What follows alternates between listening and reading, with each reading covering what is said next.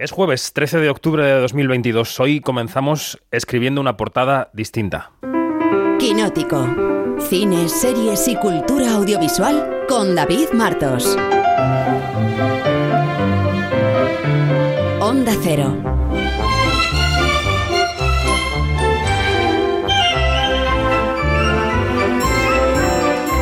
Hoy la sintonía de Quinótico le cede el puesto de honor del programa a esta melodía al piano que, mm, en fin, permitidme que hoy me quite el sombrero del plural majestático que me ha formado como persona. Veréis, dedicándome a esto, a esto a lo que me dedico, mucha gente piensa que lo del cine es vocacional, que de pequeño me pasaba la vida en una sala de cine o que conocía de memoria la lista de las actrices que habían ganado el Oscar antes de que yo naciera.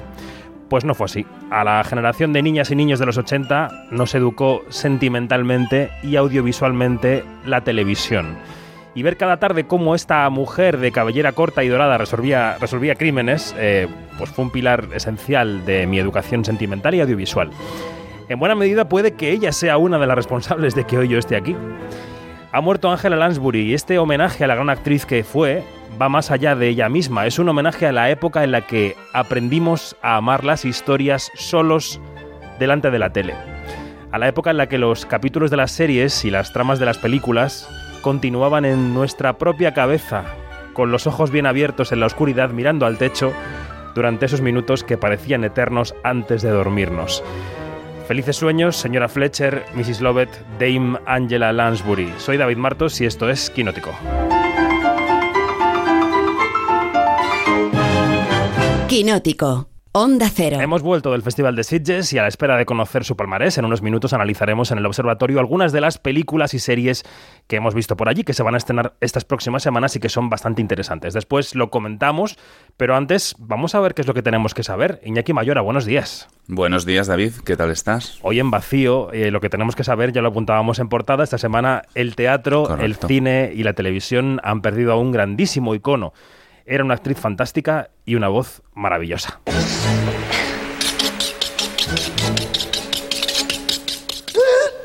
Ah, customer! What, you rush, what you hurry? You gave me such a fright, I thought you was a ghost half a minute. Can't you sit, sit you down, sit? All I meant is that I haven't seen a customer for weeks. Did you come in for a pie, sir? Forgive me if me head's a little vague. Ooh, what is that? But you think we had the plague? From the way the people keep avoiding, now you don't. Heaven as I try, sir. Ugh, but there's no one comes in even to inhale. Right you are, sir. Would you like a drop of ale? Mind you, I can't hardly blame them. These are probably the worst pies in London. Es su inigualable Mrs. Lovett en Sweeney Todd, uno de los musicales más conocidos de Stephen Sondheim, que por cierto también nos ha dejado recientemente. Bueno, Iñaki, eh, intentar abarcar la carrera de Angela Lansbury, o Angela Lansbury, o Angela Lansbury, porque cada uno lo decíamos de nuestra forma, es prácticamente imposible, ¿no? Eh, confirmamos que es imposible o le dedicamos un programa entero, también te voy a decir. Que no Pero puede bueno. No, el pasado martes, perdón, nos dejaba un icono del cine, la televisión y el teatro y lo hacía, eso sí, tranquilamente mientras dormía y justo cinco días antes de hacer 97 años. Angela Lansbury, actriz británica que probó suerte en Estados Unidos y vaya que sí la tuvo, arrancó su carrera con, con 17 en Luz que agoniza, que le valió su primera nominación al Oscar y lanzó su carrera. Después vendrían El retrato de Dorian Gray, El mensajero del miedo, Sansón y Dalila, La historia más grande jamás contada o La bruja novata, que yo creo que es una de esas películas que a todos nos marcó y nos dio esas sensaciones de las que hablabas en la portada, ¿no? Sí. Bueno, pues estas son algunas de sus películas más sonadas. Pero su papel de Jessica Fletcher en la serie de televisión Se ha escrito un crimen siempre será uno de los más recordados. Cines, series, teatro, nada se le puso por delante a Angela Lansbury, que nos regaló su última aparición en el cine con El regreso de Mary Poppins, con un pequeño papelito como la mujer que alimenta a las palomas.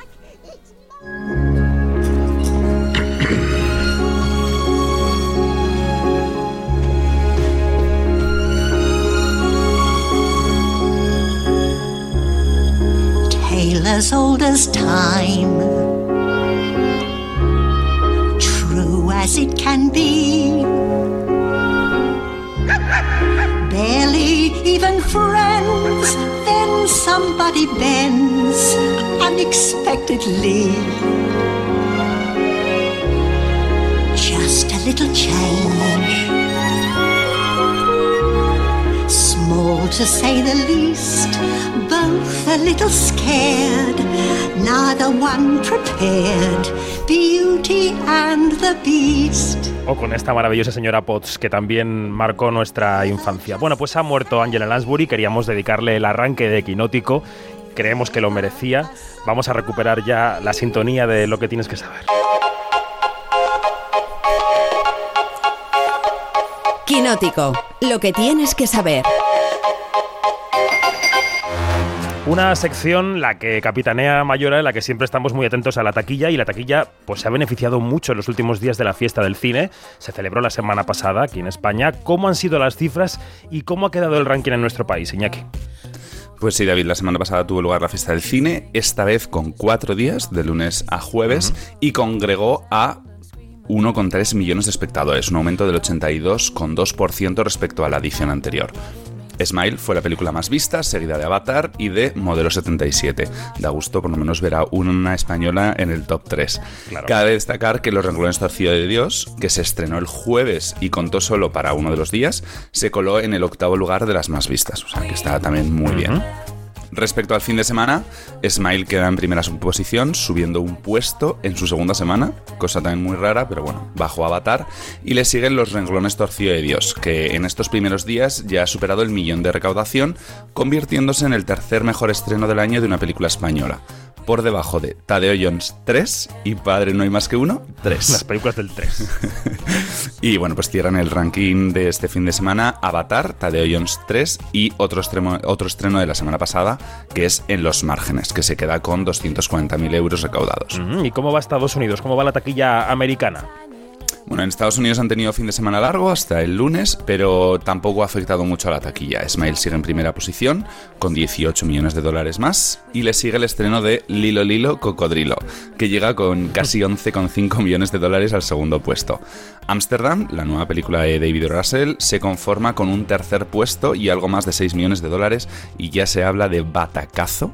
Y cierran eh, La Mujer Rey y No te preocupes, querida, en el top 5 americano. Bueno, eh, iban a venir a España David O. Russell y Christian Bale, el protagonista y el director de la película de Ámsterdam, y hace nada, un par de días cancelaron la visita y cancelaron la, la premier. No quiero decir que tenga que ver con la taquilla, ¿eh? no, no tengo ni idea de por qué, pero es un dato. Así que en Estados Unidos sigue ganando Smile, esa película de terror que está arrasando, y luego viene ese Lyle Lyle Crocodile, que creo que en España se llamará Lilo, mi amigo el cocodrilo, protagonizada por Bardem, con el que hemos charlado, por cierto, y la entrevista la escucharemos en un par de semanas. Bueno, ¿creíais que teníais suficiente con dos películas de Kenneth Branagh sobre clásicos de Agatha Christie? Pues no. El bueno de Kenneth ya está con el reparto de la tercera. Eh, cuéntanos, Iñaki, ardemos en deseo de saber qué ocurre con esta película. Bueno, ya hablamos de ella hace unas semanas cuando se empezó a saber algo, bueno, cuando se confirmó y se empezó a saber algo de ella. Y bueno, pues ya se ha publicado el título definitivo, que es A Hunting in Venice, algo así como Un fantasma en Venecia o Mm. Una guarida en Venecia. Vere- bueno, en español podrá ser cualquier cosa, también te digo. Efectivamente, Venecia sin fin, sí. Algo así, totalmente. Y bueno, pues Kenneth Branagh repite como, como Poirot y detrás de las cámaras en esta adaptación de la novela de Agatha Christie, que parece que va a ser una pequeña adaptación de Halloween Party.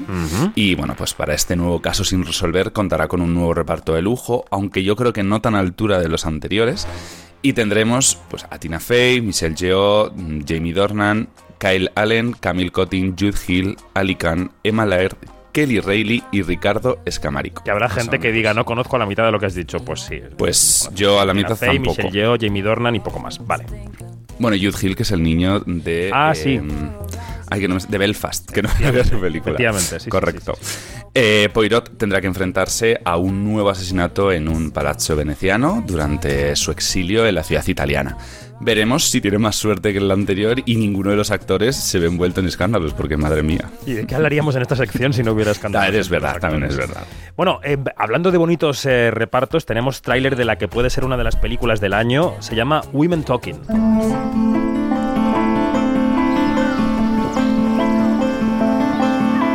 It was all waiting to happen before it happened. You could look back and follow the breadcrumbs along the path that led to violence. Bueno, esto que suena tan bien que es Iñaki, queremos datos. Datos. Pues esta es, yo creo que la película que más ganas tengo de ver eh, desde de este año. Y bueno, pues por fin hemos podido ver este primer avance de Woman Talking, la nueva película de Sarah Polly, que se quedó a las puertas de conseguir el premio del público en el Festival de Toronto, que recordemos que se lo llevó The Fabelsman de Steven Spielberg. En este tráiler nos presentan a un grupo de mujeres de una colonia religiosa en Bolivia que intentan recomponerse de varios asaltos sexuales perpetrados por los hombres de la colonia. Claire Foy, Jessie Buckley, mm, Rooney Mara o Frances McDormand son algunas de las caras de las mujeres de la colonia. Esto es un reparto. Esto es un Esto es reparto, un esto sí que es un reparto. Y bueno, también hay algún nombre masculino, pero creo que hoy lo que había que resaltar Claro. eran eh, las mujeres. Apunta esta película porque apunta a ser una de las principales de la carrera de premios de este año. Hablemos un momento de los Oscar entonces. Hay una película de animación que ha recibido unas críticas buenísimas. Eso sí, es una película de Netflix, ¿eh? esto igual tiene algo que ver, que no podrá concurrir a los premios. ¿Qué película es, Iñaki? Bueno, pues la película de la que hablas es mm, Apolo 10 y medio de Netflix, que es, bueno, eh, Apolo 10 y medio, una infancia especia- espe- espacial. Especial y que espacial. Está, está dirigida por Richard Linklater y no será elegible para los premios de la Academia, así lo ha contado el director. Eh, en la carta enviada por el comité se, bueno, se especificaba que las técnicas no encajaban en la categoría de animación y que se hacía un uso extenso del material live action. Le- Linklater ya ha recurrido, ya que, bueno, pues como ha especificado, el material live action se usaba como referencia, nunca se ve en la película, y ha defendido pues, el uso del rotoscopio como técnica para la animación y el trabajo de los más de 200 animadores que trabajaron durante más de dos años en la película. La academia no ha respondido a este recurso y habrá que esperar a ver si al final consigue seguir adelante. Efectivamente, bueno, em, eso es una vieja batalla de Andy Serkis, el actor que interpretaba a Gollum en El Señor de los Anillos. Él dice que estas técnicas del rotoscopio y de utilizar imagen real para inspirar animaciones debería estar en la academia y nunca le hacen caso, ni le han nominado nunca nada, pobre hombre. Bueno. Desde aquí tenemos que hacer un anuncio, Iñaki, con trompetas y con timbales. Chan Chan, Quinótico vuelve a la calle. Hicimos un programa abierto al público en Madrid, nuestro Quinótico 300. Esto fue en invierno. Hicimos otro programa abierto al público por la edición 25 del Festival de Málaga. Esto fue en primavera, en Málaga. Y ya podemos contar que el jueves 27 de octubre, o sea, dentro de dos semanas, estaremos en la plaza del Ayuntamiento de Valencia haciendo por la tarde un quinótico especial también con público, invitadísimos por la Mostra de Valencia, ¿no? Sí, ahí estaremos el próximo jueves 27. Ya os daremos más detalles sobre la hora a la que grabaremos el programa. Para que firmaremos pero- autógrafos allí en la plaza del Ayuntamiento, sobre todo Iñaki. Sí, sobre todo. Pero bueno, sí podemos contar que será un programa especial sobre la mostra en el que, además de nosotros dos, eh, estarán nuestras queridas Janina Pérez Arias y Begoña Donat. Hombre, por favor. Eso será el día 27. ¿Qué sabemos hasta el momento de la edición número 37 de la Mostra de Valencia? Pues que se va a celebrar entre el 20 y el 30 de octubre, que la palmera de honor va a ser para el director francés Robert Guédiguian y que la sección Focus, con toda una retrospectiva de sus películas, será para la directora Lucille Hazi Alilovic. No sé si lo he pronunciado bien. Bueno, es que los Yo- españoles no podemos pronunciar bien esto. Eh, Hombre. Hatzi Halilovic o algo parecido. Venga, te compro tu pronunciación mejor. Y bueno, pues que es una directora que dio muchísimo que hablar con su película Airwick en el pasado Festival de Donosti de 2021. Y tanto, ya le preguntaremos por ella allí. ¿Y qué sabemos de la sección oficial a concurso de las películas que van a competir por la Palmera de Oro en Valencia? Pues lo que sabemos es que, como siempre, serán películas producidos, producidas en los países del Mediterráneo y que hay varios nombres que nos llaman mucho la atención. Por ejemplo, el del, ita- el del italiano Mario Martone, que compitió en Cannes con Nostalgia y que ahora lleva la película hasta Valencia. O que veremos después de su paso por Venecia la película Lobo e Cao, de la directora portuguesa Claudia Barajau. Hay dos películas que son las elegidas por sus países para los Oscars, es decir, no hay que perderles la pista, que son la coproducción entre Turquía y Ucrania, Klondike, y la tunecina Entre las Higueras, y que abrirá la sección oficial la película valenciana El que saben, de Jordi Núñez. Muy bien, pues no nos aburriremos ¿eh? en la muestra. No Ahí tendremos estaremos. tiempo de aburrirnos. Quédate por ahí, Iñaki, ¿vale? Quédate porque hoy te voy a pedir que te, que te sumes al observatorio en Bremen de Janina, que va sobre Sitges. Te he puesto ahí a ver películas como un loco, así que luego nos cuentas qué has visto. Pero antes vamos a empezar por una entrevista de una película que ha pasado por allí por Sitges, que se estrenó en el Festival de Sundance. Nos dio muy buena noticia cuando supimos que iba a estar en Sundance y que también estuvo en Zurich. En ese festival en Zurich pudimos hablar con su protagonista, con Laura Galán, la actriz de Cerdita. Es la ópera prima de Carlota Pereda, se estrena este viernes. Cerdita nos lleva hasta la Extremadura profunda. Allí una adolescente lleva años siendo insultada y vejada por su aspecto físico, hasta que algo ocurre en ese pueblo y cambian las tornas. Así suena Cerdita y después la charla con la majísima Laura Galán. Quinótico, la entrevista. No te estamos acusando de nada, bonita. Solo queremos saber qué pasó en la piscina. ¡Cerdita! ¡Oink, oink, oink! ¡Cerdi! ¡Sonríe! ¡Socorro! ¿Y viste algo? ¿Oíste algo raro? Bueno, pues estamos en un hotel de Zurich bajo la lluvia intensa de Suiza, porque aquí eh, hay muchas cosas, pero sobre todo hay lluvia. Laura Galán, ¿cómo estás? Muy bien, encantada de estar aquí bajo la lluvia también, pero contigo. Estamos juntos bajo la lluvia, bueno, bajo un techo, y luego está la lluvia.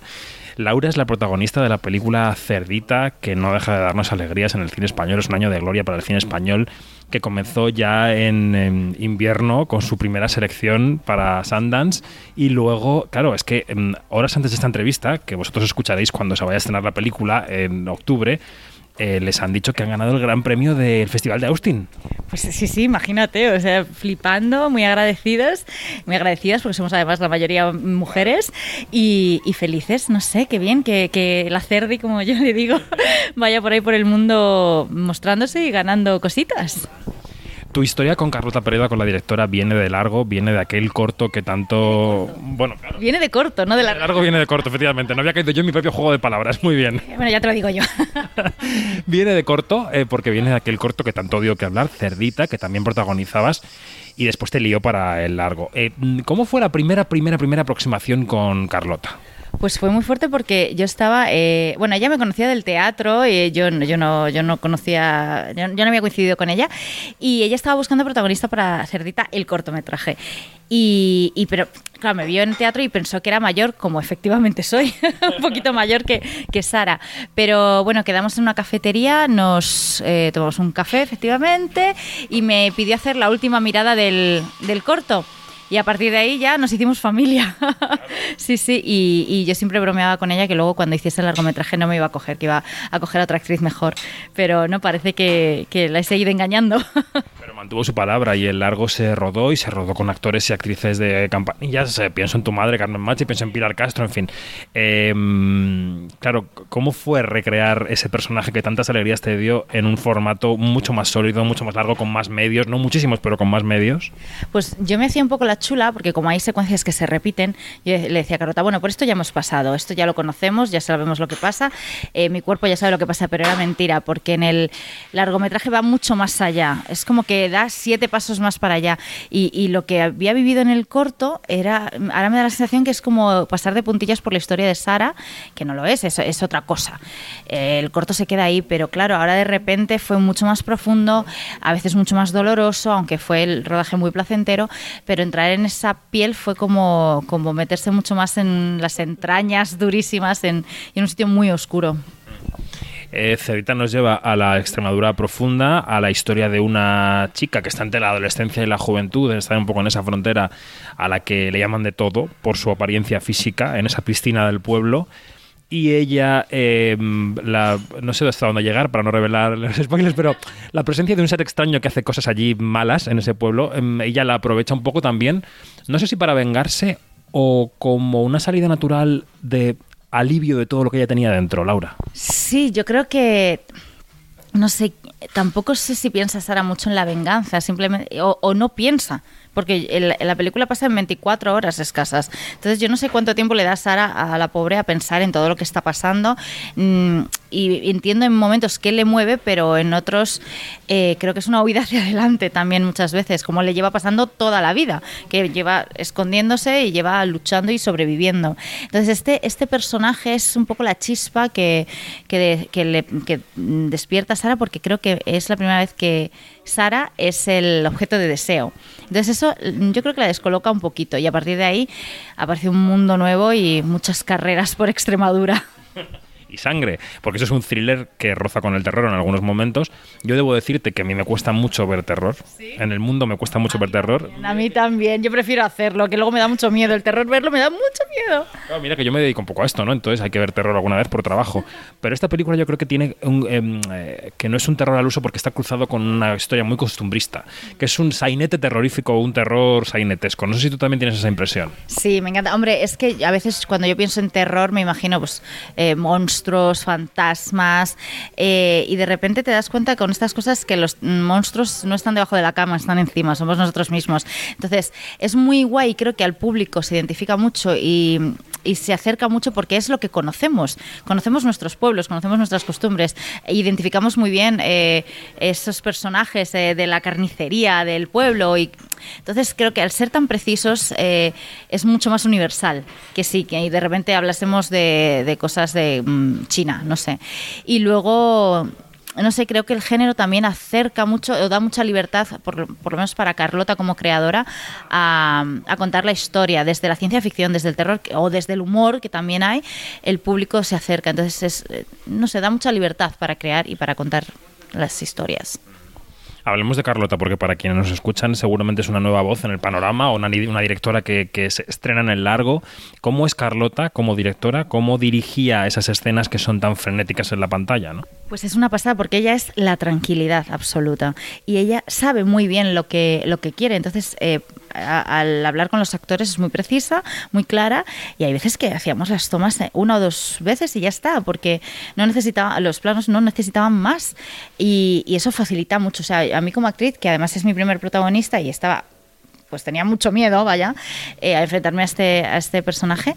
Eh, claro, me lo ponía muy fácil, sabe lo que quiere, te lo cuenta y lo hacemos de la mano. Entonces, es así de, de sencillo, entre comillas. Y es, y es un gustazo, un placer, es... mm, O sea, no puede ser mejor persona y además yo eh, la admiro profundamente porque tendréis que leer el guion. Es una maravilla que espero, yo siempre lo digo, espero que se publique, no sé si será posible porque eh, es una delicia leerlo y, y es una delicia también ponerlo en pie con ella. Ahora te preguntaré por qué significa esta película para tu carrera como actriz, pero antes te quiero preguntar por esos intercambios actorales con Carmen Machi. Yo te quiero preguntar primero cómo fue esa dinámica de madre e hija y segundo si teníais coach de extremeño, las dos, porque os metéis en el, os zambullís en el acento de una manera brutal. Bueno, eh, mi familia paterna es extremeña, con lo cual ahí tenía un poco de ventaja porque yo no tengo acento, pero tenía un poquito el oído hecho al acento. Además, eh, esto es, se rodó en Villanueva de la, Vera, en Cáceres, mi padre es de Alcántara, Cáceres, con lo cual, bueno, ahí tenía yo un poquitito de ventaja. Y Carmen Machi eh, es que es una diosa, o sea, lo hace todo. O sea, si le pones eh, acento mm, mm, japonés también te lo a O sea, ella lo puede hacer todo. Y bueno, aparte sí teníamos un coach y teníamos ayuda, pero básicamente el acento fue cosecha nuestra y bueno, es que Carmen, pues eso, que es una diosa. Y Carmen y yo sí que habíamos trabajado en teatro, así que cuando me dijo que iba a ser mi madre, porque me lo contó ella, fue un subidón y fue un poco doble filo porque yo decía, es mi amiga, la quiero mucho y, qué bien estar con ella, eh, me va a dar la réplica, mi primera protagonista, qué tranquilidad. Pero por otro, otro lado decía, ¡Ah! otra vez Carmen Machi, enfrente de Carmen Machi, qué miedo porque es eh, si no la mejor de las mejores actrices de España. O sea que la responsabilidad también estaba ahí y me daba miedo. Pero es, bueno, en mi casa es mm, tía Carmen y, y entonces esa conexión, esa madre-hija, pues creo que la llevamos de una manera muy bonita y muy natural. Tú decías, primer papel protagonista en el cine. Eh, claro, eh, una oportunidad así en el cine de una película que ha dado tanto que hablar, que ha estado en festivales, que ha ganado premios, es para ti muy importante en aras de tu visibilidad como actriz, de conseguir otros proyectos, pero también, no sé si mirando atrás a todo lo que has trabajado en el teatro, en cortos, si no parece un poco injusto para contigo y para los compañeros, porque que tenga que ser una, una película la que realmente te ponga en el panorama eh, y, que, y que quizá no refleje también el trabajo que hace mucha gente que no tiene esta oportunidad ¿no? de brillar en el expositor. Bueno, yo soy muy consciente y me lo repito muchísimo que soy una afortunada, porque, bueno, dices tu injusticia, pero quizá esto, esta oportunidad igual no me hubiese llegado nunca. Hay muchos compañeros que no la tienen nunca, entonces muy agradecida, eh, aprovechando, muy disfrutona, estoy muy disfrutona, eh, tengo muchas ganas de que la gente vea la película y eso, muy agradecida de, bueno, me está dando una visibilidad, es un trabajo que disfruté muchísimo que se va a acabar cuando ya se estrene, ya es del público, no va a ser mía. Entonces, so- sobre todo muy agradecida y sintiéndome muy afortunada. Yo lo único que quiero es trabajar y trabajar, no necesito eh, fama ni nada. Entonces, bueno, pues he hecho mucho teatro, que siga llegando teatro. Si siguen llegando, si siguen llegando películas, pues seré muy feliz también. Y, y- y ya está, no, no, no puedo pensar en otra cosa que lo afortunada que soy. Y bueno, ya vamos a acabar con una nota de Zurich, porque aquí estamos, decimos bajo la lluvia, no literalmente, pero está ahí al otro lado del cristal. ¿Cómo está siendo tu vida en este festival? ¿Qué te están llevando, te están trayendo? ¿Has tenido coloquios con el público? ¿Cómo es la cosa? Pues estoy llegando, estoy llegando, pero tengo dos coloquios con el público, que es lo que más me gusta, además de, de la oportunidad de viajar con Cerdita por los festivales, es poder luego mirar a los ojos al público y decir, ¿qué, qué os ha parecido? Contadme. Porque me, me hacen descubrir muchas cosas muchas veces. El otro día me preguntaron también una cosa, que no voy a desvelar porque hago un poquito de spoiler, pero me quedé pensando, yo no había reparado en esa pregunta y de repente el público te lo, te lo lanza. Entonces es una felicidad y Zurich, pues una maravilla estar aquí a pesar de la lluvia y además en este festival que hay tanta presencia española este año. Sí, que además está dedicado al, al cine español. Tenemos a María Cerezuela en la, en la portada de los programas y en los carteles, que está fantástica. Pues Laura Galán, muchas gracias. Suerte con el estreno próximo de la película. Y oye, y si cae algo en la temporada de premios, tú abrázalo.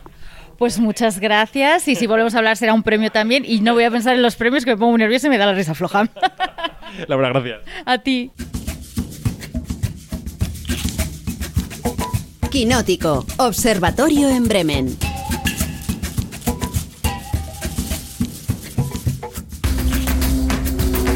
Abrimos el observatorio en Bremen, que hoy va a estar lleno de cuchilladas y de salpicaduras de sangre, porque hablaremos de películas del Festival de Sitges, que sigue todavía celebrándose. Algunas estrenan esta semana, como Cerdita, hemos escuchado ahora a Laura Galán, y otras a las que todavía les queda tiempo para llegar a los cines. Primero saludamos. Bremen, Janina Pérez Arias, buenos días, ¿cómo estás? Muy, muy. ¿Qué tal? Buenos días. Muy bien. Oye, hemos dedicado el arranque de Quinótico a Angela Lansbury, a su desaparición. Mm. No sé si para ti ha sido también un referente, si la recuerdas con cariño en la pantalla, no sé. Por supuesto, o sea, eh, mm, yo era una de las primeras que estaba viendo, la- viéndola como la, eh, como la Fleischer, ¿no? Esta, esta mujer que metía la nariz en todas partes. Este, yo creo que ese fue mi primer acercamiento, digamos, consciente a- hacia ella, ¿no? Y después vino todo lo demás, después vino un gran descubrimiento, después vino el amor que nos ha transmitido Fernando de, de de que un beso hacia ella, o sea, que, que de verdad que, que, que es algo que, que lo ten- es una mujer que le ha estado muy presente. Es parte de nuestra vida. Sí. Parte de nuestra vida. Y se ha quedado por aquí también Iñaki Mayora, que lo hemos puesto a ver películas para que se gane el sueldo un poco. ¿eh? Estuvo ayer todo el festivo, todo el 12 de octubre, viendo películas sangrientas. Eh, Iñaki ha sobrevivido, estás todo bien, ¿no? el pulso bien, todo bien. He sobrevivido. Mm, veremos si no me tengo que pasar por algún manicomio o algo, obviamente, pero, pero todo, pero todo bien. Vamos a decir que todo bien. Te puedes ir con Bárbara Leni en los renglones Me puedo ir con Bárbara Leni. allí en ese Me psiquiátrico. puedo ir con. Bárbara Leni. Bueno, acabamos de contar, Yanni, que nos veremos en Valencia dentro de un par de semanas, ¿eh? también con Begoña Donat. Deseando que el público valenciano disfrute a Pérez Arias. Va a ser un descubrimiento para ellas y para ellos. Y acabamos de escuchar la entrevista con Laura Galán por Cerdita, que llega esta semana a los cines y que se ha llevado allí en Sitges el premio Melies de Oro. Eh, también tuvo premio en el Festival de Cine Fantástico de Austin, que es el gran templo americano, como escuchábamos en la charla. Eh, ¿Qué os ha parecido Cerdita? Venga, Yanina. Ay, bueno, mira, a ver. A ver. Ya, ya el corto de Carlota Pereda, que tiene el mismo nombre, me Mm. había removido toda por completo, ¿no? Así que te podrás imaginar que tenía muchísimas expectativas con el largometraje. Eh, vamos a ver, ha sobrepasado mis expectativas. Oh, muy bien. Vi Cerdita Joder. con los ojos muy abiertos, cosa que no me suele suceder con este género. Pero, ¿por qué? A ver, porque Carlota profundiza en la trama, en sus personajes. Bueno, Laura Galán está magnífica interpretando a esa Sara que, mm, que- que está, maravillosa que totalmente. tiene, que está que le da una complejidad absoluta que no la mm, que no suele ser así, ¿no? Eh, mm, hay que remitirse muy bien a- al género. Y claro, y, y- y esa oscuridad que también tiene, tiene, tiene Sara, que es una oscuridad con mucha causa. A ver, contar cualquier cosa de la película puede ser este Spoiler. eh, puede ser un spoiler, así que mm, me callo, pero nada más voy a decir que Bueno, ella misma en la entrevista, ella misma en la entrevista, como acabamos de escuchar, ha dicho que cuando llega ese hombre, ese asesino al pueblo, ella se ve mirada de otra manera. Yo creo que es una manera buena de quedarse en la línea del spoiler, ¿no? Ella se ve por primera vez mirada de una manera distinta, ¿no? Y déjalo hasta ahí. Vale.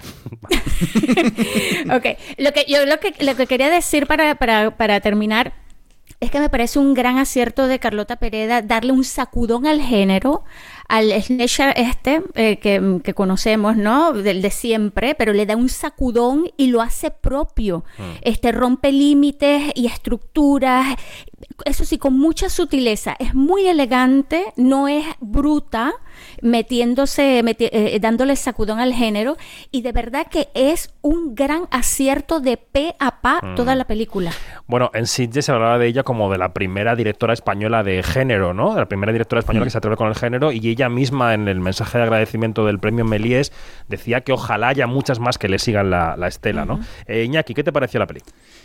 Bueno, pues para mí hay dos, dos cosas que, que me gustaron mucho de la película. La primera, eh, todo el personaje de Sara, eh, todas las cosas que llegas a notar que está pensando, sintiendo, eh, va cambiando, o sea, su, su mente va cambiando prácticamente con cada... eh, con cada estímulo, Con cada estímulo ¿no? externo, sí. O sea, con cada estímulo externo. Nun- nunca sabes realmente cómo va a actuar. Y eso creo que es una de las cosas más, más interesantes para mí del, del papel de, de Laura Galán, que ha hecho ella, que, se ha, que ha construido también ella, ¿no? Con este, este personaje tan, tan, tan complejo al final que puede, de apariencia puede parecer simple, pero pues una chica de pueblo, vamos a decirlo, entre comillas, cateta, mm, bueno, pues y de repente es un personaje súper complejo. Y lo segundo, me volvió a pasar lo mismo que me pasó con eh, Verónica. Y es que Ah. mm, me vi reflejado, o sea, vi reflejadas muchas cosas de, bueno, de España, cosa que hace que la película me afecte todavía más. Porque si yo estoy viendo Scream, lo veo mucho más ex- de forma exterior. Exacto. Pero lo vi muy pueblo español, eh, ese costumbrismo, y es como que lo noto más mío y todavía me afectó mucho más la película. Me, me sentí más dentro de la película. Mm.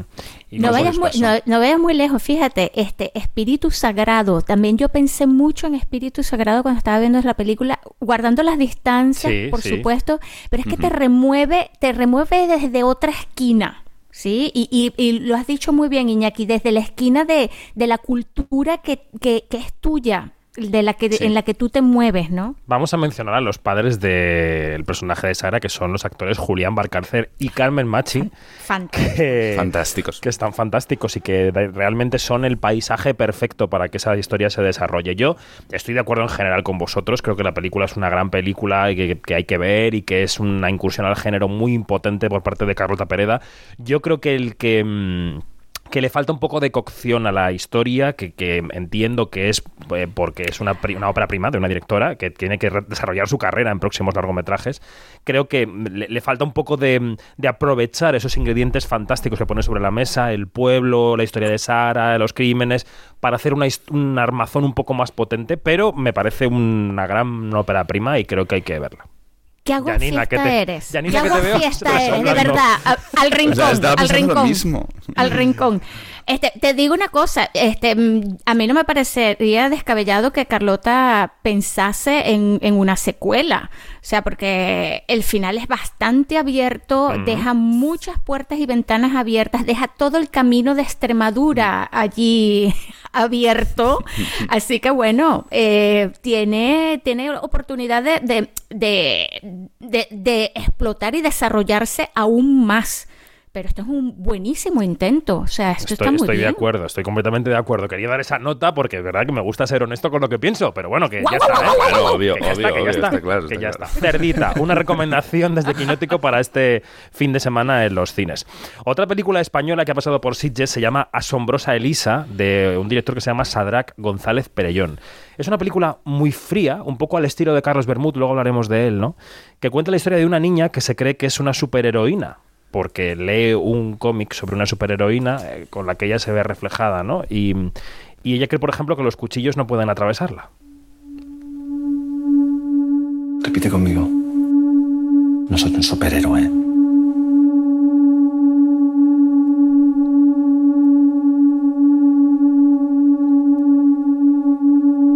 Ese hijo de puta ha matado a tu mujer. Vamos a ir a su casa y le vamos a matar. Bueno, este es el tono de la película, ¿eh? protagonizada por Asier Echandía o por Silvia Bascal, en el que yo creo que quizás es su mejor papel en el cine. Silvia Bascal estaba muy bien. En el Festival de Sitges pudimos charlar con ella. Tenéis la entrevista completa en quinótico.es y nos contaba eh, de su personaje que es una mujer que se ha quedado en silla de ruedas, que ha perdido la movilidad física, pero que no ha perdido nada de su poder, nos contaba esto. Es una persona, es una mujer que aunque no se vea en la película, lo que trabajamos nosotros es que en su pasado ella había sido muy poderosa, muy empoderada en su feminidad, era una mujer que seducía hasta las piedras y de repente se ve postrada en una silla de ruedas. Y ella además es un personaje muy sexual, una mujer muy sexual, y está en la necesidad de volver a sentirse deseada primero por su marido y de sentir ella misma el deseo. Entonces eso está, está muy herida. La amargura en Úrsula, mm, yo creo que, ¿sabes? Que, que- mm, que espero que se vea. Ella estaba preocupada porque se viera su trabajo ¿no? en la pantalla. Eh, Asombrosa Lisa yo creo que es una película que en algún momento hay que recuperar, hay que ver. Quizá no sea una de las prioritarias para este fin de semana, pero que hay que apuntar ahí en la, en la lista. Más de Sitges, que se estrena este viernes. Vamos con una película italiana, que yo creo que es un divertimento. ¿no? Está basada en un cómic de dos hermanas, Angela y Luciana Giussani. Un cómic muy conocido en ese país, ¿no? Se llama Diabolic, eh, y cuenta la historia de un ladrón de guante blanco, tipo Arsène Lupin, por ejemplo, ¿no? que ya fue llevado al cine hace medio siglo, pero al que ahora le vuelven a dar vida a los hermanos Marco y Antonio Manetti. Chi sei veramente? Emozioni. Il cuore che batte forte. Questo mi farebbe innamorare. Es una película que no es de terror en absoluto, ¿eh? es una película, es un film noir italiano, ¿no? En nuestro canal de YouTube, eh, primera con K y segunda con C, podéis encontrar la charla que hemos mantenido con los hermanos Manetti, que se hacen llamar los Manetti Bros. ¿eh? Ellos además, uno de ellos tenía una camiseta del Día de la Bestia de de la Iglesia, dice que eran muy fans y tal, y que pudieron saludarlo en, en Sitges. Bueno, Hablamos con ellos de las hermanas Giussani. Eh, ellos no sabían que el cómic que leían de pequeños estaba escrito por dos mujeres, ¿no? Y nos contaban en este corte, que es un pelín largo, pero que vamos a dejar en versión original en inglés, nos contaban que ellas ahora se han convertido en un símbolo del feminismo en Italia. Just to tell you one thing, Angela Giussani is the first woman in Europe that when she got divorced, she was paying uh, aliments. Alimony, yeah? Yeah, to her husband because she was richer. And uh, that's very interesting for a woman. She was the first, and and uh, you have to think that her husband was a, a publisher as well, and his publishing house was, name was Astoria. Angela Giussani called her publishing house Astorina, Little Astoria. So she started being under her husband, and she went up. So the story is very interesting.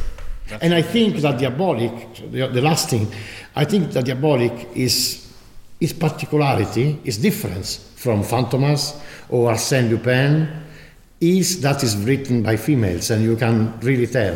Hmm. So we, we, we joke sometimes saying that we try to be the Manetti sisters instead of the Manetti brothers to really catch the spirit.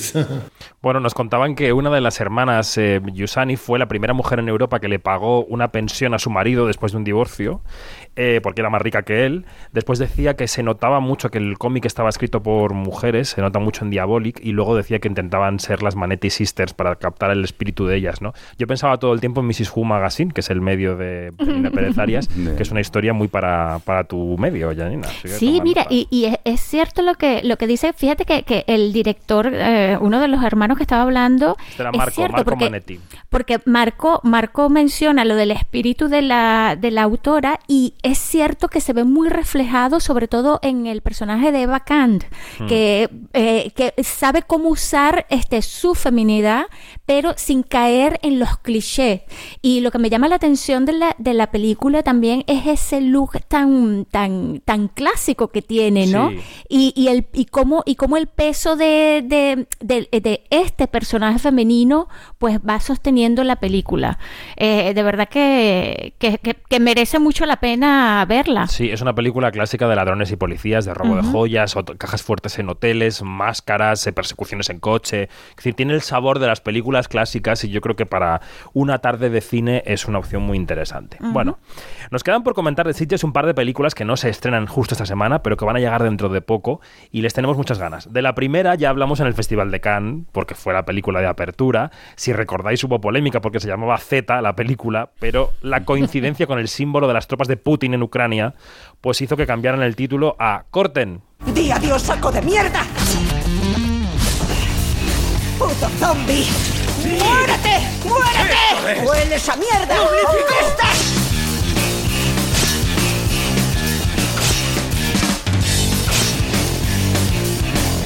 Zombies asquerosos. Os van a dar por el culo a todos. Bueno, este es el tono de Corten, que se estrena el próximo viernes 21 de octubre. Y esto solo es parte de la historia, porque es la historia de un rodaje dentro de otro rodaje. O sea, es el rodaje de una película de zombies, ¿no? Y esto que escuchábamos es a Berenice Bello haciendo del personaje que hace su actriz dentro de la película. O sea, hay un rodaje dentro de otro rodaje.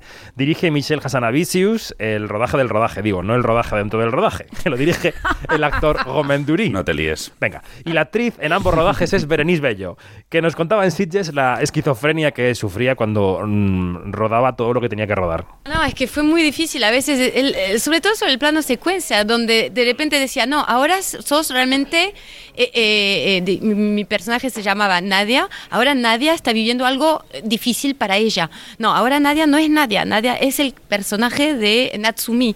No, ahora no es Natsumi, es Nadia. Y yo a veces me decía, espera, ahora ¿quién soy? ¿Quién soy yo? ¿Berenice, Nadia o Natsumi? Porque a veces te perdías todo. Vamos a recordar qué nos pareció esta película, Yanni, ¿qué? Sí, a ver, a mí la película me parece que es bastante divertida, pero hasta cierto punto, ¿no? ¿Por qué? Porque yo creo que, que, que, mm, que el director eh, mm, pudo haber sido más bestia para bien. Eh, eh, eh, tiene las dosis de humor que, claro, que, que al pensar que es un remake este, eh, de una película japonesa, tú tienes que traducir todo ese humor a one otra cultura. Hmm. Entonces, entonces claro, eso es un trabajo bastante arduo y es y lo logra, pero yo creo que se como que se limitó mucho. ¿Sí?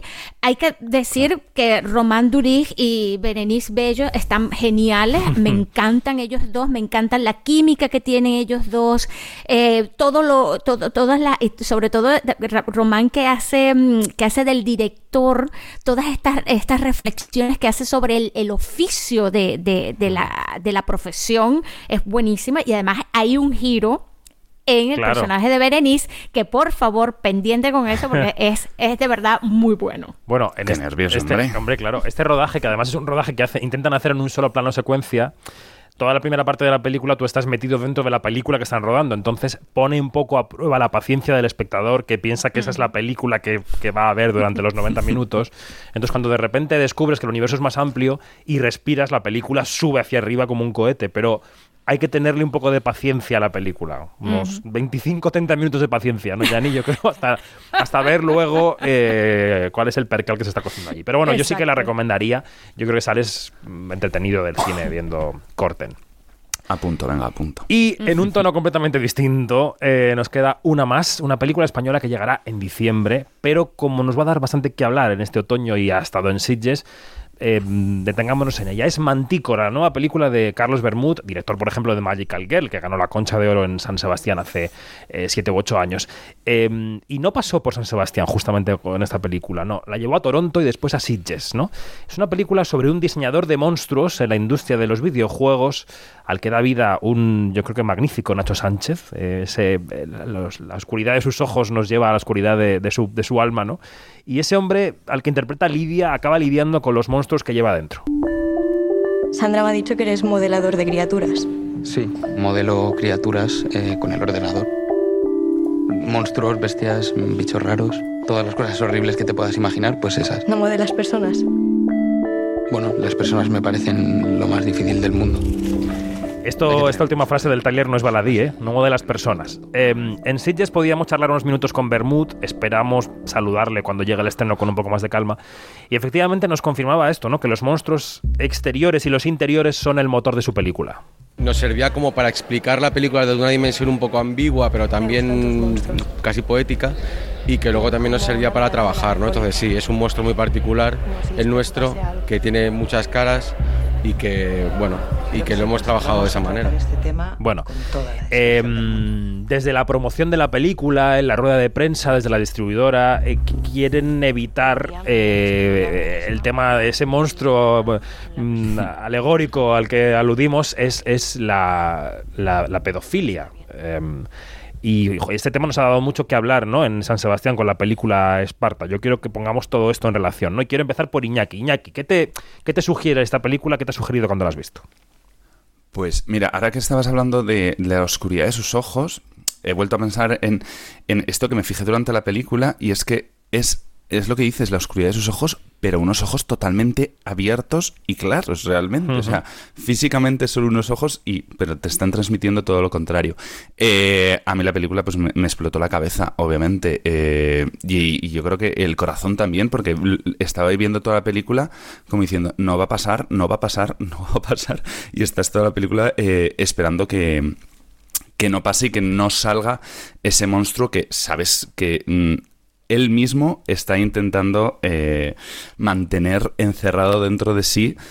Pero bueno, pues muchas veces lo que pasa con, con esta gente, pues que es difícil, ¿no? Mantener a los monstruos interiores que todos tenemos, que muchas veces es imposible mantenerlos. eh, pues, escondidos y que bueno pues que a veces acaban saliendo acaban saliendo a la luz entonces a mí la película me gustó mucho sí que es verdad que al principio es un poco te crea un poco de rechazo pero mm, conforme pasan las horas conforme pasan los días no te la puedes quitar de la cabeza y estás pensando todo el rato en, en ella por lo cual yo creo que es un es un trabajo bastante bastante bueno de Carlos Bermud que quien te cantará me encantó y Magical Girl también y esta es totalmente diferente sí que se puede parecer un poco más a Magical Girl en algunos aspectos pero me ha gustado mucho Vamos, antes de dar paso a, a Janina, em, quería decir que, que yo creo que la fina línea que Carlos Bermud eh, transita en esta película consiste en trasladarte como espectador la humanidad del protagonista, o sea, Nacho Sánchez y su personaje son humanos y ves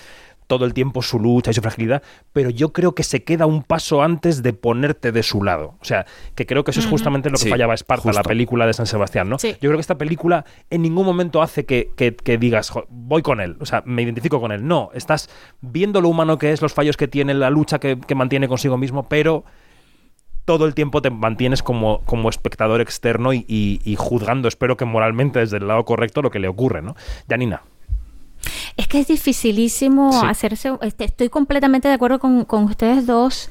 Es súper difícil hacerse un juicio eh, sobre el tema de la película, así que me voy a, a ceñir solamente a la forma de la película. Me parece que está muy bien hecha, eh, que, que se nota muchísimo trabajo de, de- de artesanía en cuanto a cómo yo puedo transmitir esto en el cine. O sea, eh, eh, eh, se nota que, que ha sido muy pensada, que allí no hay nada puesto por casualidad, por este, cuestiones de la vida, que, que a mí se me atravesó esto aquí ahorita mismo y lo meto.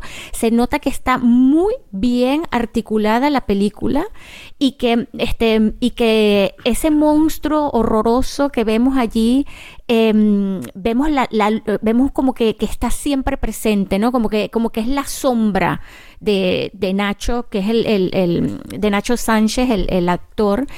Ese- ese- este, y, y vemos que la sombra está siempre allí. Y eso es lo interesante de, de- de la película, lo, eh, la, digamos, la, la gran, el gran logro que tiene y que, y como dices tú, David, que está en el límite, ¿no? De, de- de las simpatías. Eh, l- los espectadores tendemos a, a- a simpatizar o no con los personajes. Y aquí Bermud lo que hace es de, de decirte, pon el culo en la butaca, en el sillón, y observa con hasta cierto punto con objetividad, cosa que no tenemos. ¿Sí? Y, y lograr eso es muy hijo de puta. ¿Ves? Porque además hay, eh, eh, ese no es el único monstruo que está rondando por allí, porque la chica también tiene su monstruo. Bueno, hay que mencionar a Zoe Stein, que es la actriz, eh, la habíamos visto hasta ahora en series como La caza Monte Perdido o Merlisa Pereaude, y también son otro par de ojos abiertos que están allí, ¿eh? Sí. Y que hay que tener en cuenta. Y yo creo que esa cosa también andrógina que ella tiene juega un papel en la película, Sí. quiero decir que, bueno, Sí, que sí. todos esos ingredientes están bien seleccionados. Sí, yo creo que yo creo que, que, que Mantícora va a dar muchísimo Mucho que muchísimo que- de qué hablar, va a crear muchísima polémica eh, y bienvenida sea la polémica. Había un tuit Eh, de, de Enrique López Laviña, el productor, después de Sitges, que decía, ah, ya habíais repartido los Goya antes de Sitges, ¿eh? Y mira todo lo que viene. bueno, no sé si jugarán por los premios de estas películas, pero desde luego el, el- el año de cine español que tenemos, desde todos los puntos de vista, desde todos los géneros, es, es una cosa eh, que yo no había visto nunca. O sea, Sí. es, es Totalmente. brutal. Sí. Eh, quería, hiciste referencia a, a Esparta y la otra vez escuché a, un, a un crítico alemán eh, que se refirió a Esparta, ¿no? y, y le preguntaron de, de si... De, de si es necesario eh, un cine que, eh, provocador. Y él decía que sí, yo estoy muy de acuerdo con él, es necesario provocar. Y él decía en relación a Esparta, pero ¿a qué precio provocas? ¿Sí? ¿Cuál es el precio de provocar? Y yo creo que esto Carlos Bermud lo tuvo muy presente. Fíjate, aunque no tener, aunque no, aunque no sabía nada del caso de Esparta, este, pero, pero yo creo que él, este, hemos visto en toda su filmografía que él es un provocador, sí, pero él está muy consciente de cuál es el costo de provocar y cuáles son los límites de la provocación. Y límites bien entendidos, ¿sí? ¿Cómo tú planteas todo esto? Eh, Carlos Bermud, eh, no, él no es este monedita de oro de todo el mundo, mío tampoco no lo, eh, es, pero hay que reconocerle eh, que hace un tipo de cine que es perturbador, que va a los límites y que no va a dejar a nadie indiferente. Completamente de acuerdo. Totalmente. No puedo añadir nada Sí, sí. más. Y dejadme que escuchemos una última voz de Sitges, la de un habitual del festival, todo un referente del terror, es Freddy Krueger, o sea, el actor Robert Englund, que presentaba un documental sobre su vida, su carrera, su influencia en el sector del cine. Eh, yo os puedo decir que estaba allí firmando autógrafos hasta la cocinera del hotel, porque es que todo el mundo le paraba por el pasillo para que firmara un autógrafo, y lo que no era un autógrafo, o sea, tazas, camisetas, firmaba todo. Bueno, em, charlamos con él y nos decía que estaba obsesionado no con los papeles que había hecho, por ejemplo, el mítico de Pesadilla en Elm Street, ¿no? Freddy Krueger, sino con los que no había hecho. all the big stars, and I'm not a, I'm not a star. I'm a working actor, but all the big stars lose parts too. Tom Hanks lost parts. George Clooney lost parts. Everybody loses parts. Brad Pitt lost parts. And what I think is fun is to hear them talk about it because we still you know, we're actors. We can't help it. It's ego, you know. We're still kicking ourselves for not getting those parts. I still punish myself for not getting a, a, a famous film with Jack Nicholson called The Last Detail. O sea, es interesantísimo escucharle hablar de él mismo como de un actor que trabaja y ponerse al nivel de Brad Pitt, de Tom Cruise. Tom Hanks. Claro, una película de Hall Ashby eh, mencionaba el de Last Detail, que aquí se llamó El último deber, que era la que le, pesa- le pesaba no haber hecho, ¿no? Con Jack Nicholson. Bueno. Pues esto ha sido Sitges. Ha dado mucho de sí y mucho más que no hemos cubierto porque Sitges se ha convertido también en un festival gigante. Les pasa a los festivales que, que este, Sitges tenía 200 películas. Hemos podido eh, coger una parte del pastel, ¿no? Ha sido una Em, burrada, ¿no? O sea, ha sido espectacular. Sí, sí, O sea, sí. Y dentro de nada llega Valladolid, que también tendrá lo suyo. Pero bueno. mm.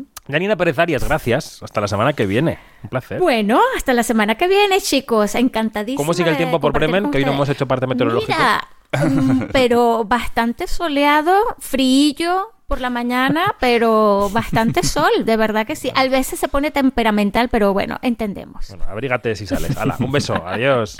Un beso. Adiós, Janina. Adiós. Iñaki, hoy te, explotamos, ¿eh? Porque nos quedan los estrenos. Ya Hemos veo, hablado ya. ya de Cerdita, de Asombrosa Elisa, de Diabolic. Ahora toca hablar de otro estreno de este viernes, que fue una de las películas españolas que pasaron por la sección oficial de San Sebastián. Es Girasoles Silvestres, de Jaime Rosales. Es la historia de una chica, que es Ana Castillo, que va pasando de relación en relación y eso va acaba retratando a toda su generación, ¿no?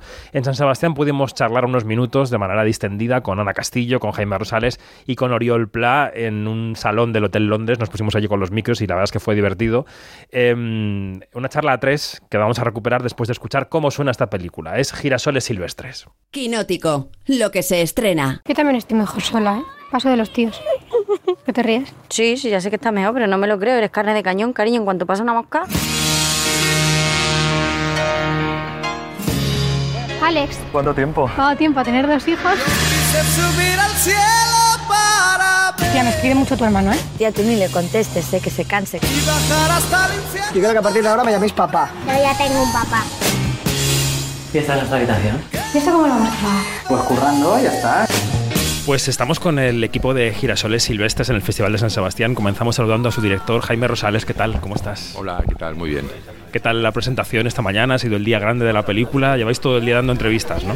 Sí, pero bueno, el día grande es esta noche. En realidad, el- esta mañana ha habido pases de prensa y por lo que me han dicho, aunque yo no estaba, ha, ido bien. Y Ha ido ahora, bien, sí. ahora veremos eh, con el público y, y bueno, pues aún queda, aún queda bastante, aún queda bastante mili. También están sentados a esta mesa dos de los protagonistas. Empezamos por Ana Castillo. Ana, buenas tardes, ¿cómo estás? Hola, buenas tardes. Muy bien. A la japonesa te veo. Sí, un poquito. Pero un poco fan de ACDC también. Hay un punto ahí. Tiene, hay un cruce de caminos. Y Oriol Pla, ¿cómo estás? Muy bien, muy bien. Buenas tardes. ¿Qué tal te Buenas tratas San tardes. Sebastián? ¿Todo bien? Pues muy bien, mira, me acabo de bañar un ratito y... ¿En serio? Sí. Pues si venía yo por la concha paseando y decía, hay que ser de Donosti para que la temperatura del agua debe ser 12 que grados. Los de Donosti nacemos donde nos da la gana. Efectivamente, incluso en Cataluña. Correcto. Todo bien.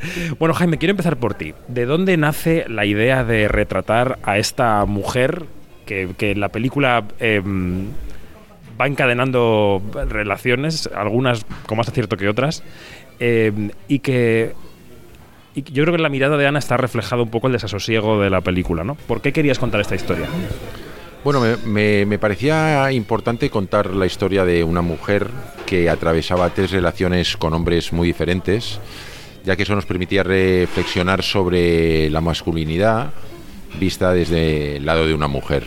Me parece que el punto de vista lo lleva efectivamente Ana y vemos un, una tipología de hombre tóxico, a lo mejor algo arcaico, luego una tipología de hombre que está a medio camino entre lo que sería un hombre más maduro y, y más moderno, y finalmente un hombre más moderno que mm, incluso está más feminizado que tampoco es perfecto, ¿no? Eh, Mm. Igual que tampoco el, el hombre el hombre el que encarna a Oriol es, es- también tiene sus su atractivo y sus sus la- su lado bueno. Si no, no hubiera caído eh, Ana en, en- En las redes. en su- en su- en en las redes de Uriol. ¿eh?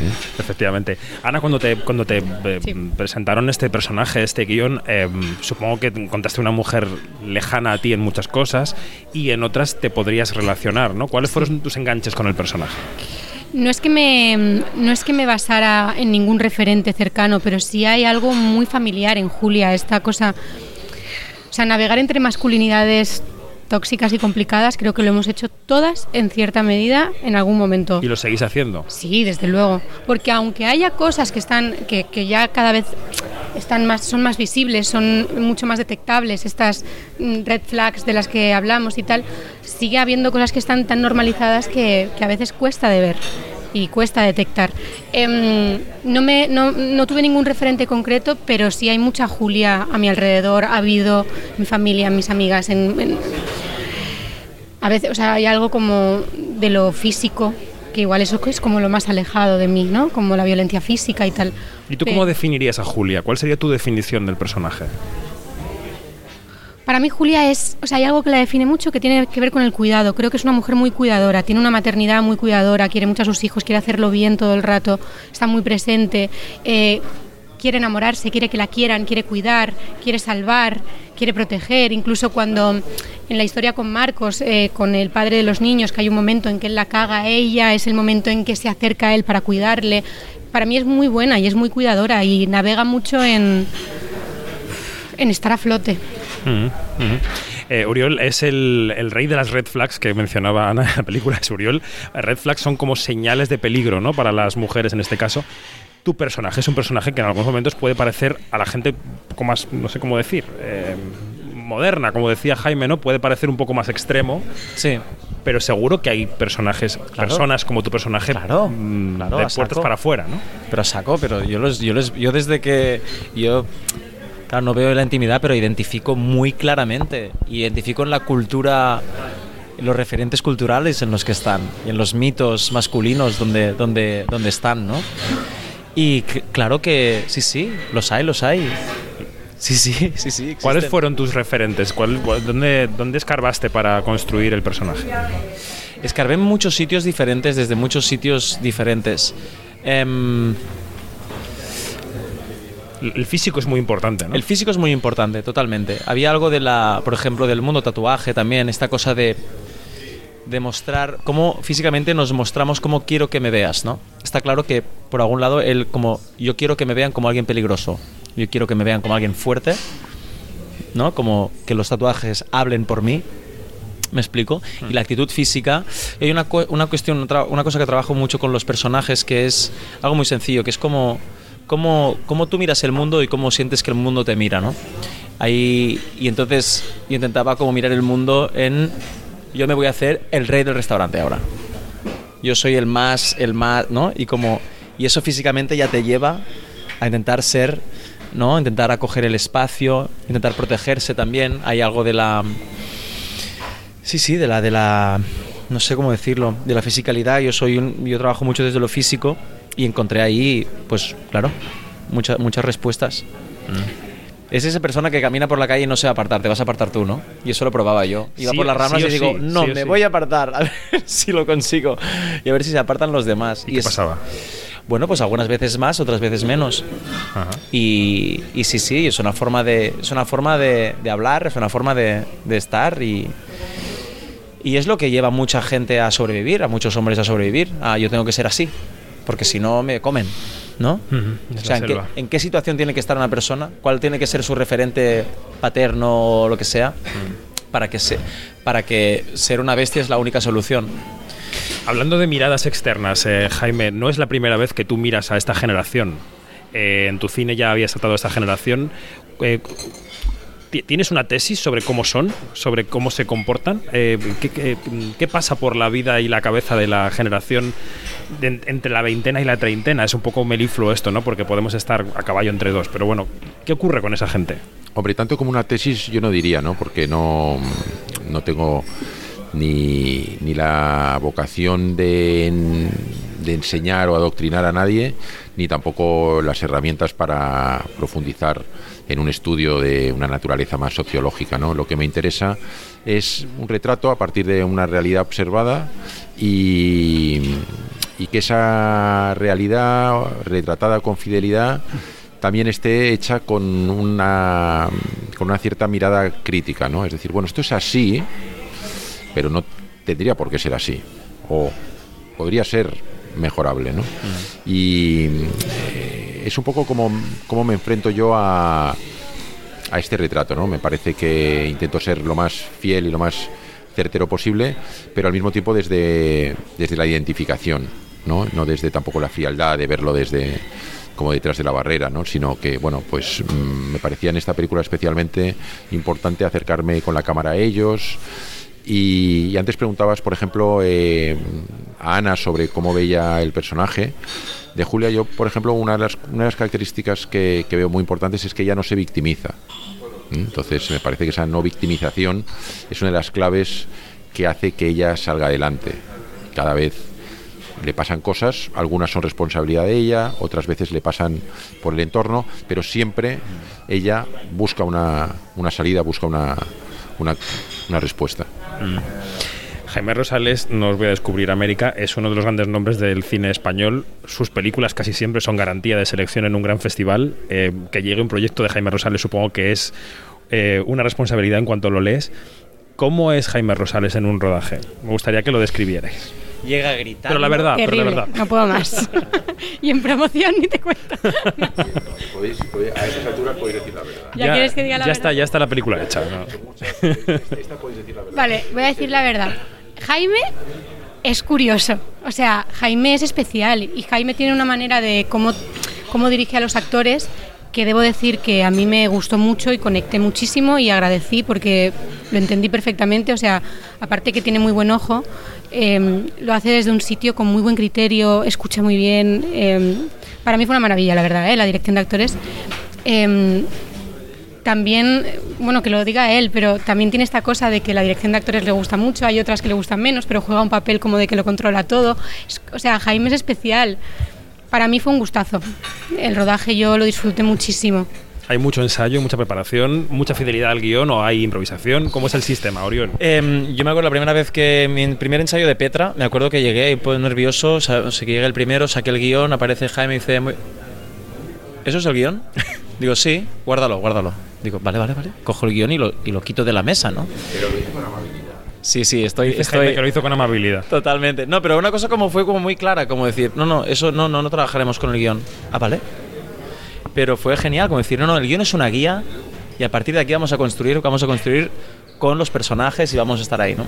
Entonces, el proceso de ensayo es un proceso súper creativo. El guion es una plataforma que nos tiene que permitir saltar y, y bailar.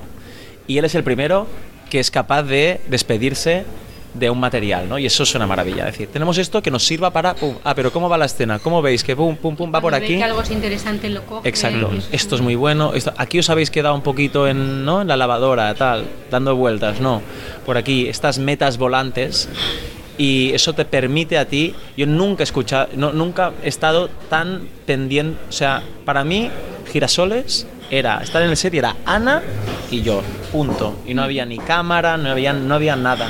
Porque las, las normas del juego que te plantean y que te, en los ensayos un poco son practicar eso, ¿no? Es la práctica de eso y, y- trabajar ese músculo, ¿no? Y descubrir la escena y descubrir los personajes. Pero cuando llegas ahí, se parece mucho al ensayo. Vuelves a empezar otra vez, a ver cómo estamos hoy. Y desde aquí, a ver, la pasamos, ah, muy bien, esto aquí no tal, esto aquí, pum, pum, pum. Y te permite estar escuchando, porque estás en tu argumento, estás en la argumentación, estás en el otro. Curiosamente, aparte de que a veces tiene una aproximación muy lecoquiana del trabajo como más físico, hace una cosa que no sé si eres consciente, pero haces un- una esencialización muy práctica y muy técnica y muy clara de Stanislavski en realidad. No sé si eres consciente. Vamos a darle como- la palabra al director para es que verdad. cuente él cómo se relaciona con los actores. Eh, Oriol siempre habla de gente que no conozco eh, y, que de- y de Pero que gente nunca- que suena muy importante, y de la que ¿eh? nunca Suena he muy hablar. importante. Pero lo que incluso franceses sí. Eh, no, lo que pasa es que mm, para mí sí que es, es muy importante crear sobre algo muy vivo.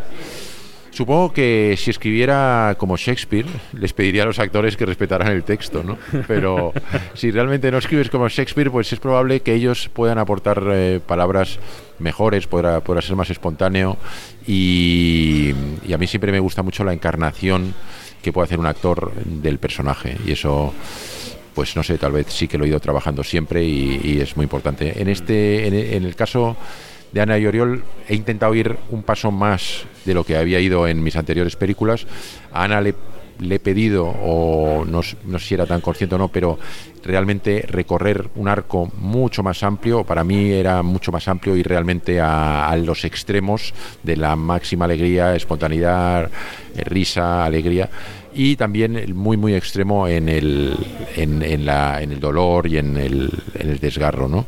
y, y con Oriol le, le he pedido algo que también nunca se había pedido a ningún actor que era componer desde, desde un personaje ajeno a, a- a él ¿no? y eso, eso, eso- esas dos cosas que he intentado con ellos dos ha sido especialmente eh, divertido y también he aprendido, ¿no? He aprendido de ellos y con ellos y, y- y tengo en ese sentido un, un grato recuerdo y palabras de agradecimiento, a pesar de que luego eh, nunca hacían lo que yo les decía y nunca nunca daban en, en la marca esa cosa que se, se pide el pobre el pobre el, el- el foquista estaba siempre eh, Pobres dándose- foquistas, dándose- en general les dais mala vida a los foquistas. ¿Eh?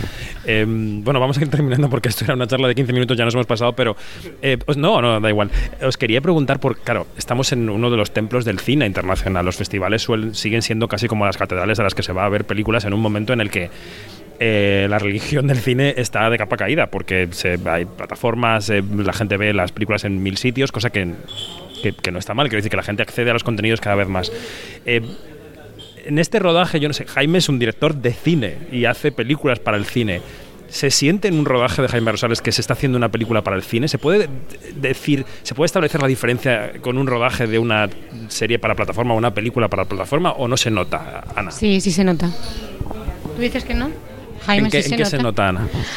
Creo que también tiene mucho que ver con su marca personal, ¿eh? También hay algo mucho de, de- de él, porque hemos trabajado con otros directores de cine y ahí es otro ambiente, pero sí que hay algo como muy cinematográfico con Jaime, empezando con- por rodar en negativo, que hay algo como... Claro, eso iba también, también a llegar. Claro, em, y en los tiempos, ¿no? y en el que él está investigando en el arte narrativo del cine y ves que está y se acerca desde la curiosidad, desde el riesgo, desde la intuición, está trabajando como el lenguaje también cinematográfico. O sea, no, des- no es como una película que esté bien hecha, un- no, no, se pone como a ver desde aquí, desde dónde, ¿no? Y como y se pone retos él mismo y se o sea que hay un trabajo de investigación en el ¿no? En la narrativa cinematográfica y en el juego del, del rodar, sí, sí. Ayer entrevistaba a Jaime a François Ozon y me decía, citaba tres nombres, ¿eh? se arriesgaba y decía Scorsese, Jane Campion y Sorrentino, me parece que mencionaba, eh, han trabajado para plataformas, ha sido catastrófico para el cine, han hecho un pacto con el diablo. No te voy a pedir una declaración tan extrema, pero quiero decir que, que, existe, ¿no? Que, que el, el dinero de las plataformas existe, hay autores haciendo sus proyectos porque existen las plataformas. No sé cuál es tu posición casi política.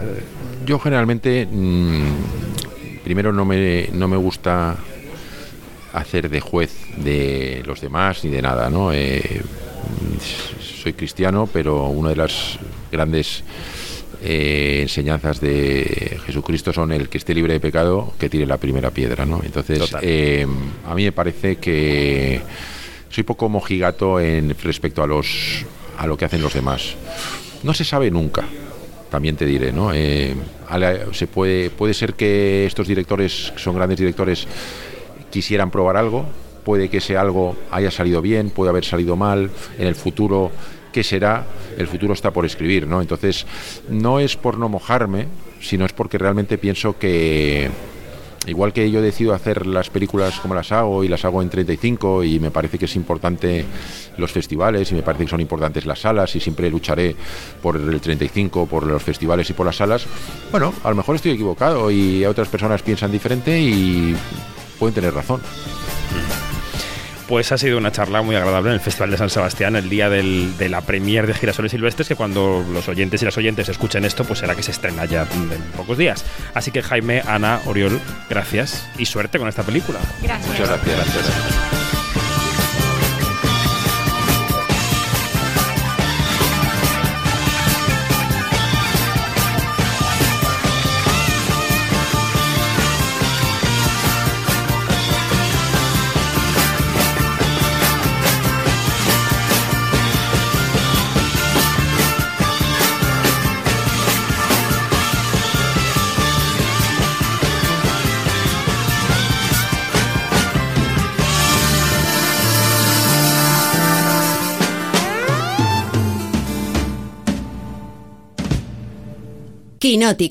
David Martos. Onda Cero. Han pasado cuatro años desde que Michael Myers se desvaneció sin dejar rastro. Estaba convencida de haberlo visto, observándome. Finges que lo has superado, pero estás obsesionada con la muerte. ¿Qué vas a hacer cuando Michael vuelva a por ti? Porque va a venir. Bueno, claro, es que sí que había un estreno más de la semana que ha pasado por Sitges, Iñaki. Lo que pasa es que yo no he podido verla allí, la película. Es Halloween el final. Quizá la saga del terror que más tiempo ha durado y que más ha hecho sufrir a Jamie Lee Curtis, ¿no? Bueno, recordemos que la anterior entrega de la saga, o sea, la penúltima, sí. se vio en Venecia. Fue Halloween Kills y la vimos en 2021. Ahora llega Halloween Ends, o sea, el final, mm. teóricamente, teóricamente, como siempre, es también el final de Michael Myers, que es uno de los grandes villanos de la historia del cine. Nunca digamos eh, que es el final, porque igual Michael Myers aparece Nunca. en la secuela de Cerdita y tenemos ahí ya organizado el tema. Bueno, Totalmente. en fin, eh, como en este programa no somos celosos y creemos que el buen periodismo se basa en la cita, tenemos que decir que ha habido un fragmento de la entrevista que Jamie Lee Curtis le dio a nuestros compañeros del cine en la SER, a Helio Castro particularmente, mientras andábamos nosotros por Zurich, que ha dado la vuelta al mundo en las últimas horas. Ella hablaba de que no le gustan las películas de miedo, de lo que le asusta en la vida, y al final de la respuesta decía que lo que realmente le asusta es el odio que sienten algunas personas contra su hija trans. I have a trans daughter. There are threats against her life. Just her existence as a human being. There are people that want to annihilate her and people like her. The level of hatred. Um, as if we haven't learned from fascism, like we haven't learned what, what the result of that is the extermination of human beings. That is terrifying. So, Jamie Lee Curtis is scared, and uh, you should be too. And Jamie Lee Curtis has a voice, and she's trying to use it, and you should too. No sé, Iñaki, qué te pasó a ti. A mí esta última parte eh, me dejó eh, con los ojos abiertos y pegado a la silla porque eh, la contundencia de la cita es, es brutal, ¿no?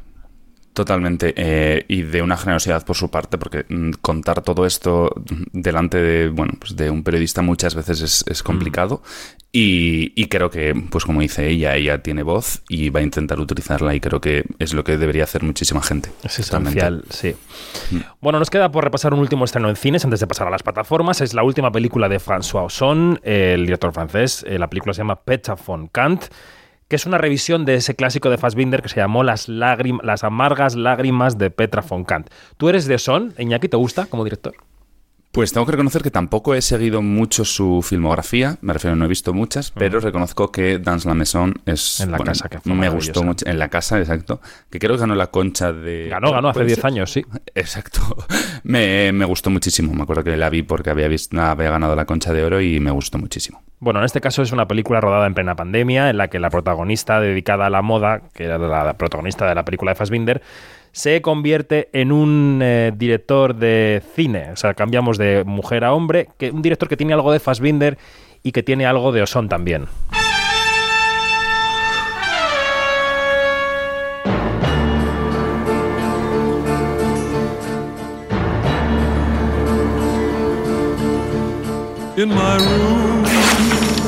Way at the end of the hall. Esta es la música que acompaña al tráiler de Peter von Kant, que está protagonizada, por cierto, por Denis Menochet, que es un actor francés que también es el protagonista de Asbestas, la última película de Rodrigo Sorogoyen, que se estrenará en unas semanas. Bueno, en San Sebastián pudimos charlar con François Ozon. Tenéis la entrevista completa en nuestro canal de YouTube, Quinótico, primera con K, segunda con C. Pero la respuesta que más nos dio de sí en Donosti fue la que vamos a escuchar aquí. Le preguntábamos por el futuro del cine, por las plataformas, y no se cortaba un pelo a la hora de nombrar a algunos de sus colegas. Moi, je trouve que c'est important de continuer de travailler pour la salle. J'ai eu beaucoup de propositions des plateformes et pour l'instant, j'ai refusé. Mais j'ai la chance de pouvoir refuser. Peut-être qu'il y a d'autres réalisateurs qui n'ont pas la chance. Mais moi, je trouve que le fait que des gens comme Scorsese, comme Jane Campion, comme Sorrentino aient accepté de, de travailler avec les plateformes, c'est catastrophique pour le, le cinéma d'auteur et c'est un pacte avec le diable. Bueno, en el francés eh, se entiende bastante, pero para quien no tenga ni idea, él decía, he tenido muchas ofertas de plataformas, he dicho siempre que no, porque tengo la fortuna de haber podido decir que no, y que colegas como Jane Campion, Sorrentino o Scorsese hayan trabajado con las plataformas, le parece que es catastrófico para el cine y que es un pacto con el diablo. Se quedó a gusto, Iñaki, el señor Y punto pelota. Ozon. Hablando de plataformas, ¿qué tenemos en plataformas, Iñaki? Para disgusto del Pues- señor Ozon.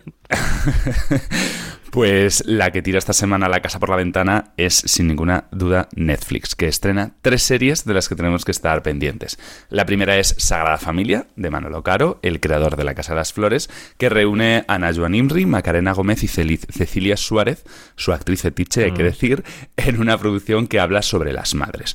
Una familia se muda a un barrio de Madrid, pero... ¡Oh, sorpresa! Oh. Nadie es quien dice ser. Mm, vaya. También se estrena en Netflix una serie sueca llamada La Playlist, basada en la invención y el lanzamiento de Spotify. Y por último, atentas y atentos a El Vigilante, otra historia de vecindario. En este caso, siniestro, con Naomi Watts y Bobby Cannavale. Eh, todo esto entre hoy y mañana en Netflix. Vamos, que tenemos tarea para el fin de Para semana. no aburrirse en absoluto. ¿Y alguna película en plataformas que tengamos que ver este fin de semana? Pues mira, sí, este fin de semana llega Movistar Plus, Código Banshee, protagonizada por Jamie King y Antonio Banderas. Ella es una asesina a sueldo que intenta proteger a Banderas, que fue su mentor, de unos mercenarios que intentan asesinarlo. Perfecta también pues para este fin de semana si, si llueve. Si no llueve, pues también. Que, que, Pues también, que haga lo que le dé la gana. Iñaki Mayora, gracias. Hasta la semana que viene. Hasta la semana que viene, David.